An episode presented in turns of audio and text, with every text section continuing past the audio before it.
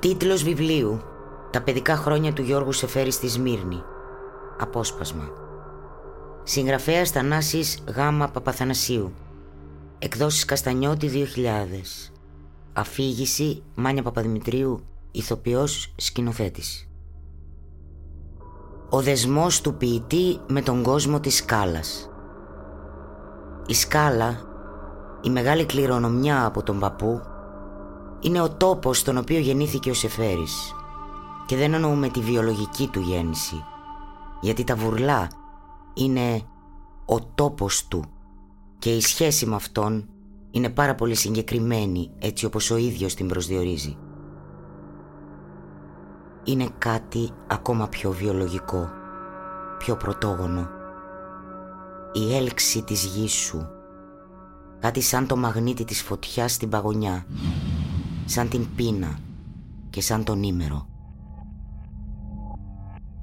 Στον τόπο αυτό, όπου περνούσε όλα τα καλοκαίρια ως τα 14 του, ο ποιητής ακούει παλιές νησιώτικες και θαλασσινές ιστορίες για ταξίδια σε άλλους τόπους, για τα στοιχιά της φύσης και τις γοργόνες.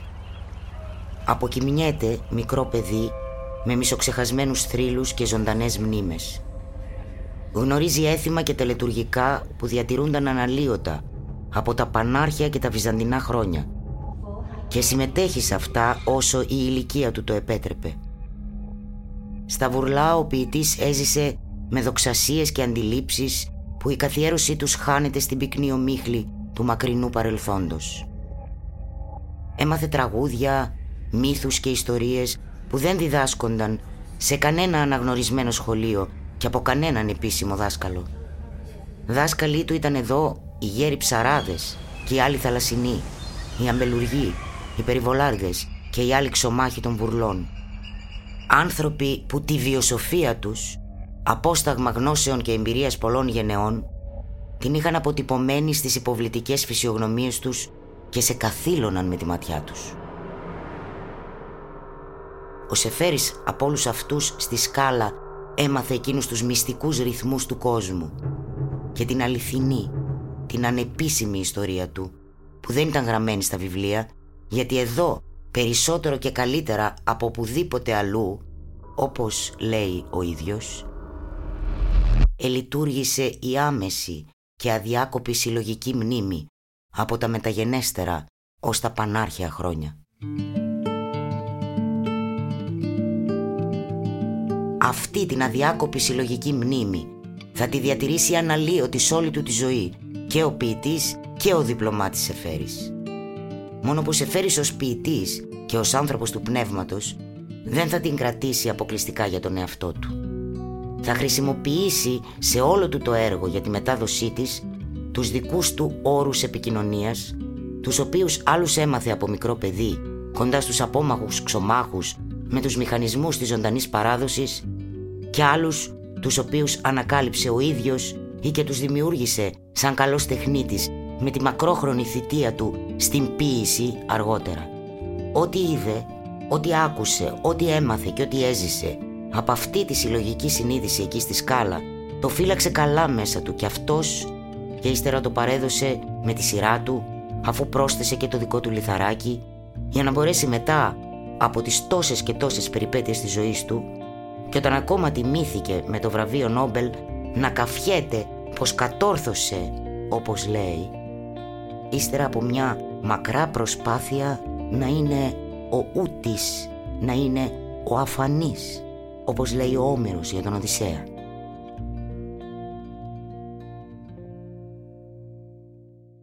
Πατρίδα μου είναι ο τόπος όπου βλάστησαν τα παιδικά μου χρόνια.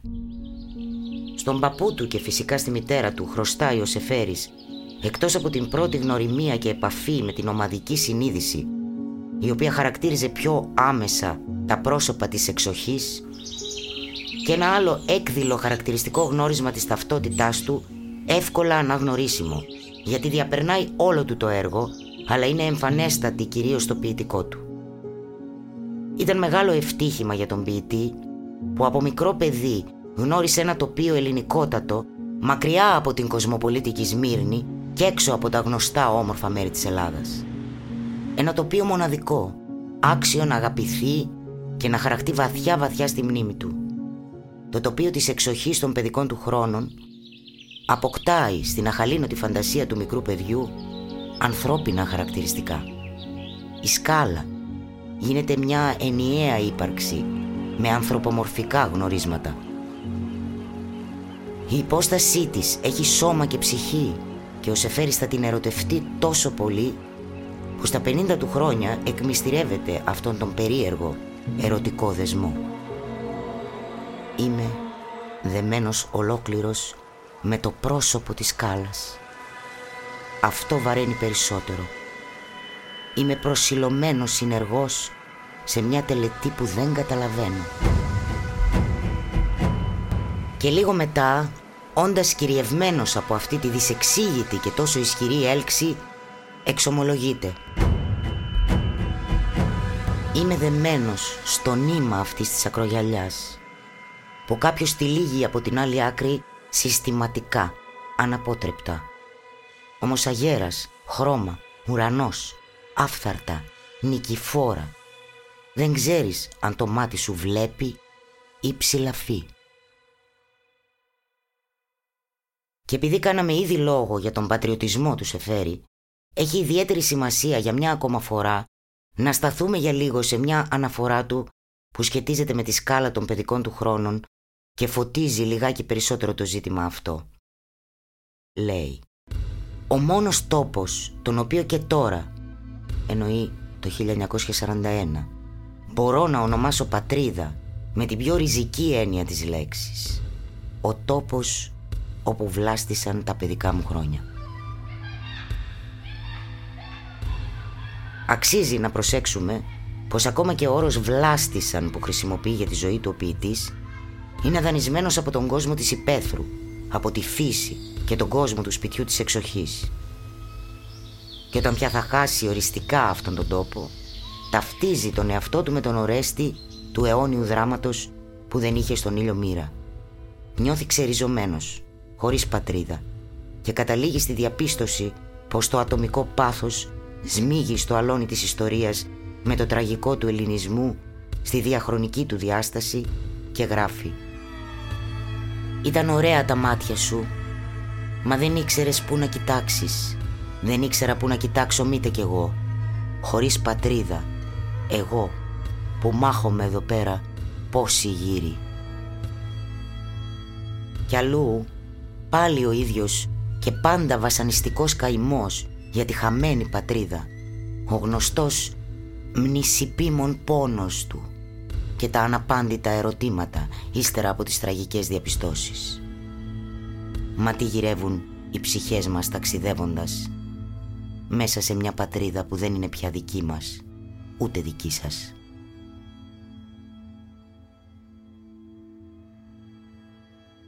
Αυτές οι μνήμες των παιδικών χρόνων κάποιες στιγμές μετουσιώνονται σε ποίηση και ξεβάφουν στο χαρτί.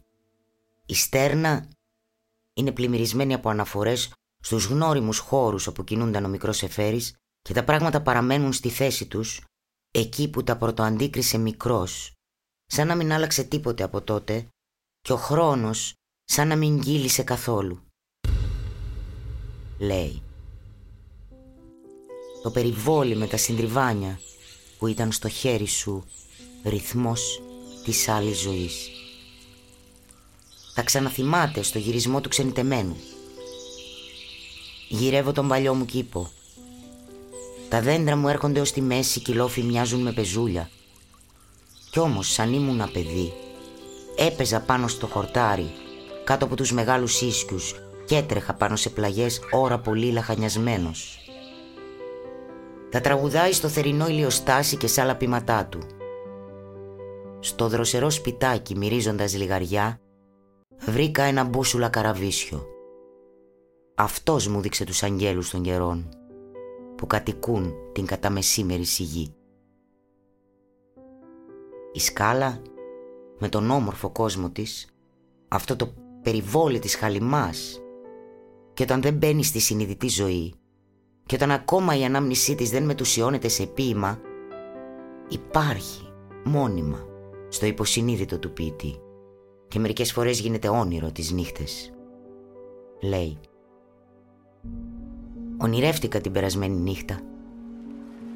Ήμουν στη σκάλα ή μάλλον έβλεπα τη σκάλα γιατί δεν θυμούμαι να είχα συνέστηση της ύπαρξής μου εκτός από το γεγονός ότι κοίταζα λέμαργα με τα μάτια που θα έπρεπε να ήταν ευαίσθητα σαν τους πολύ δυνατούς φακούς. Η θέση μου θα πρέπει να ήταν κάπου ανάμεσα στο σπιτάκι και τη βαπορόσκαλα.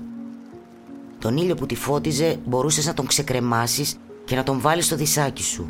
Όλα τα πράγματα, χαλκάδες στο μουράγιο, ξύλα, καμάδες, καΐκια, παράθυρα, ήταν πιστά, όπως λένε πιστό ένα σκυλί.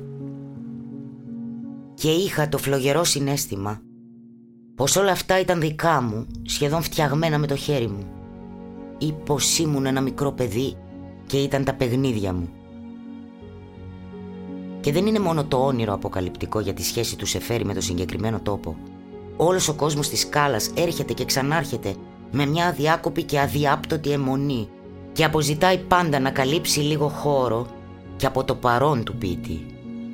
Και όχι μονάχα οι θαλασσινές εικόνες, αλλά και ο κόσμος της στεριάς είναι παρόν. Η συνέχεια της ζωής των παιδικών του χρόνων Βλέπω πως προχωρούσα ανάμεσα στις ελιές και στις σικές σε εκείνο το δρόμο που οδηγούσε στο μεγάλο σοργί πως έκοβα βίτσες από τα δέντρα Εκεί στην ύπεθρο της σκάλας έμαθε για πρώτη φορά να ξεχωρίζει τα άγρια φυτά και τη συνήθεια αυτή τη συνέχισε σε όλη του τη ζωή. Κολλημένα, αποξηραμένα φυτά συναντούμε στο βυσινή τετράδιό του και στις σελίδες του υπάρχει κατάλογος ονομάτων διαφόρων φυτών με τη λαϊκή τους ονομασία, τις θεραπευτικές, μαγικές τους ιδιότητες και άλλες πληροφορίες για αυτά. Είναι η κληρονομιά από την ύπεθρο των παιδικών του χρόνων. Οι συνήθειες του μικρού παιδιού που δεν θέλει στη μετέπειτα ζωή του να τις ξεπεράσει. Αντίθετα μάλιστα. Τη συνεχίζει όπως τότε και θέλει να τις κληροδοτήσει και σε εμάς. Και όταν στην κάψα του καλοκαιριού άκουγε τριζόνια και τζιτζίκια στα περιβόλια της σκάλας, ξαναγύριζε με το νου του αναζητώντας έστω για μια στιγμή τη λύτρωση.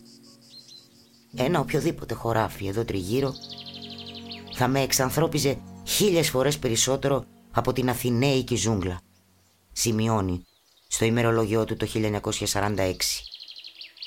Μεγάλος πια αποζητούσε το κελάιδισμα των αιδονιών που τον εχμαλώτιζε όταν ήταν παιδί και η ψυχή του φουρτούνιαζε από τις αναμνήσεις μιας όμορφης και ξένιας της ζωής μαγεμένος από το τραγούδι των αηδονιών, ξαναζούσε στο παρόν του εκείνη τη συλλογική μνήμη η οποία τον συγκλώνιζε.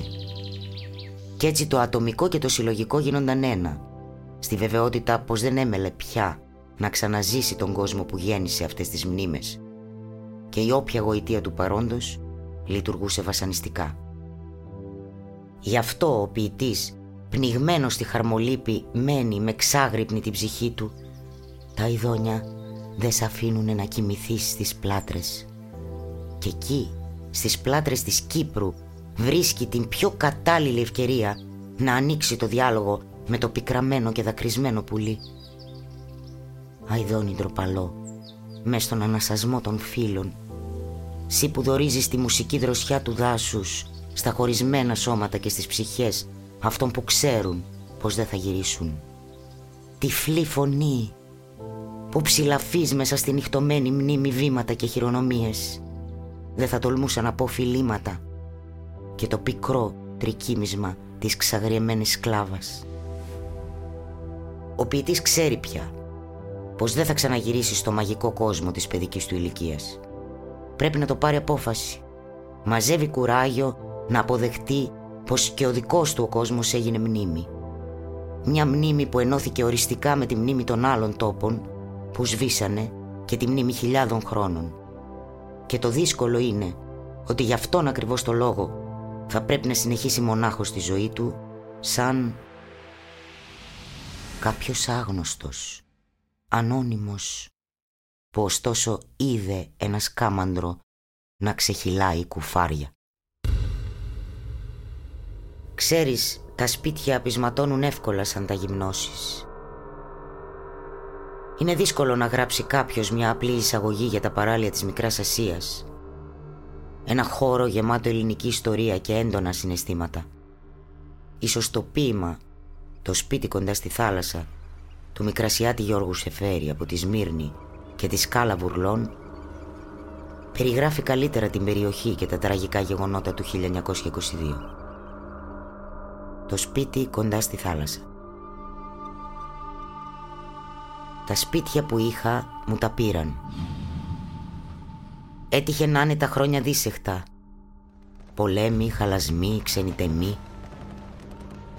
Κάποτε ο κυνηγός βρίσκει τα διαβατάρικα πουλιά, κάποτε δεν τα βρίσκει.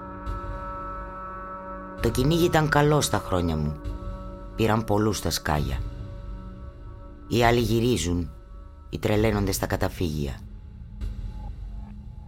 Μη μου μιλάς για τα ειδώνη, μήτε για τον κορυδαλό, μήτε για τη μικρούλα σου σουράδα που γράφει νούμερα στο φως με την ουρά της. Δεν ξέρω πολλά πράγματα από σπίτια. Ξέρω πως έχουν τη φυλή τους, τίποτε άλλο. Καινούρια στην αρχή, σαν τα μωρά, που παίζουν στα περβόλια με τα κρόσια του ήλιου και εντούν παραθυρόφυλλα χρωματιστά και πόρτες γυαλιστερές πάνω στη μέρα όταν τελειώσει ο αρχιτέκτονας αλλάζουν, ζαρώνουν ή χαμογελούν ή ακόμα πεισματώνουν με εκείνους που έμειναν, με εκείνους που έφυγαν, με άλλους που θα γυρίζανε αν μπορούσαν ή που χάθηκαν τώρα που έγινε ο κόσμος ένα απέραντο ξενοδοχείο. Δεν ξέρω πολλά από σπίτια. Θυμάμαι τη χαρά τους και τη λύπη τους καμιά φορά σαν σταματήσω.